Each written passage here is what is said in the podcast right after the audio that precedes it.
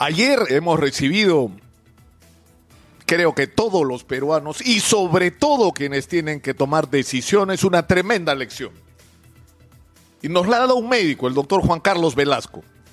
¿Y quién es este hombre? El director desde hace un mes del Hospital Arzobispo Loaiza, el más grande del país.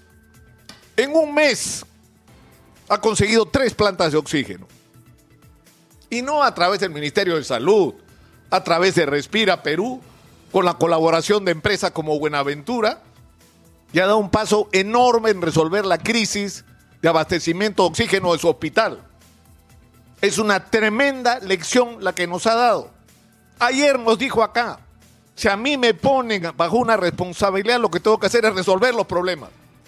Y eso es lo que no está pasando en el Perú.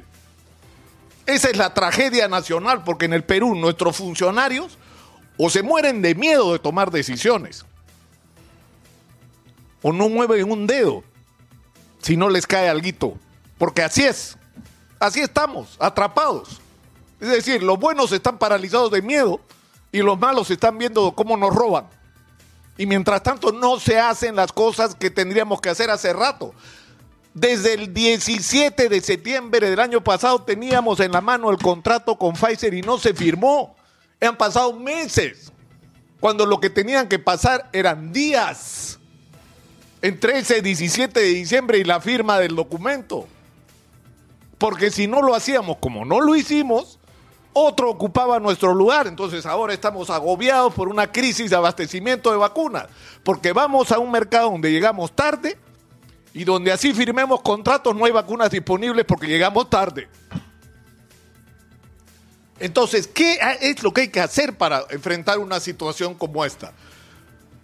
Lo primero es resolver con el, digamos, el pensamiento Velasco, y no me refiero al general, sino me refiero al doctor Velasco. Un ejemplo, el caso de las vacunas rusas.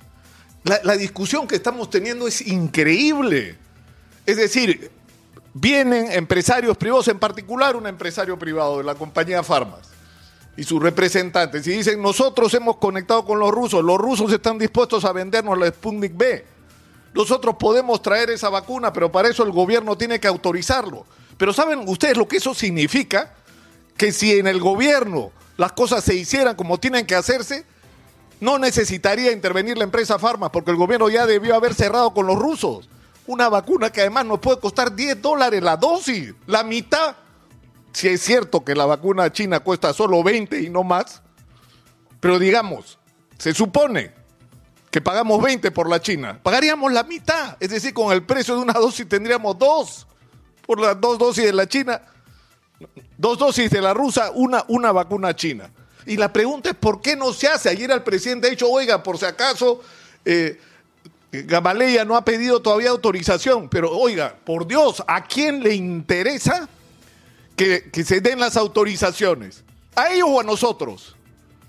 A nosotros. Deberíamos encargarnos de que todos los laboratorios que tengan vacunas disponibles estén registrados en el Perú por nuestra iniciativa para resolver todos los problemas prácticos mientras vamos negociando. Entonces, acá hay que, hay que hablar claro. Y lo que tiene que ocurrir es que si las personas que están en el gobierno los encargados tanto de Cancillería como del Ministerio de Salud no son capaces de resolver un problema tan elemental como contratar unas vacunas que va un empresario peruano y las consigue, entonces que le cedan su lugar, que se cree un comité conformado por empresarios privados y con gente dispuesta a hacer lo que hace el doctor Velasco y que nos resuelva los problemas. Porque si seguimos pasando por los mecanismos y los procedimientos, simplemente va a seguir muriendo miles y decenas de miles de peruanos como están muriendo. Porque ahorita llegamos a los 150 mil muertos por el coronavirus y no los 45 mil que dicen las cifras oficiales. Aprendamos la lección del doctor Velasco. Yo creo que su mensaje no puede ser más claro y de lo que se trata es escuchar esos mensajes.